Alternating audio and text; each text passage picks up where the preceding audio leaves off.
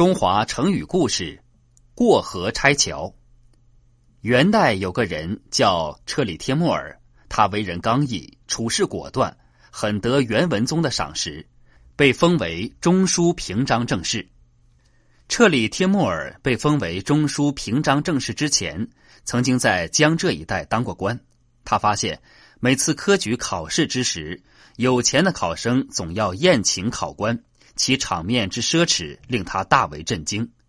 车里帖木儿认为这全是科举制度带来的弊病，所以他当上中书平章政事以后，就上书建议取消科举制度。监察御史吕思成不赞成废除科举考试，就联合一些人向元文宗弹劾车里帖木儿。元文宗赞成废除科举，就驳回了吕思成等人的诉状，批准了车里帖木儿的建议。参政徐有仁听说皇帝要下诏宣布废除科举考试，就急忙到中书省争辩。太师伯颜生气的对他说：“你也不赞成废科举，大概就是你指使吕思成他们告彻里帖木儿的状吧？”徐有仁道：“太师您因彻里帖木儿的举荐而在中书省任职，难道那些御史不怕你们，反倒能听我的？”伯颜被驳得哑口无言。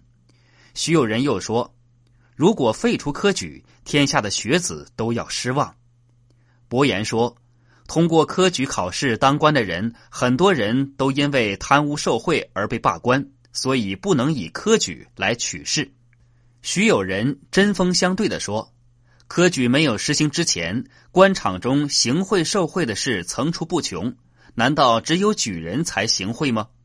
举人中有不良之人，但是比起那些行贿的官僚，则少得多了。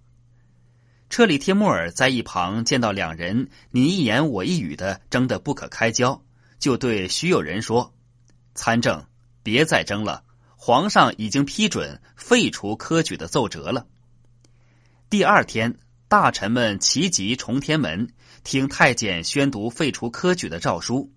彻里帖木儿有意的让徐有仁排在第一个，徐有仁知道这是他在羞辱自己，但又不敢不听从，只好硬着头皮站到前边。有个大臣见坚决反对废除科举的徐有仁在听宣读废除科举的诏书时，表现出很热心的样子，就讽刺他说：“参政真可算是过河拆桥的人呢。”徐有仁十分的惭愧。从此托病不上朝。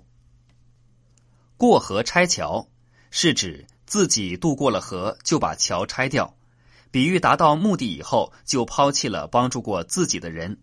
过河拆桥出自《元史·彻里帖木儿传》。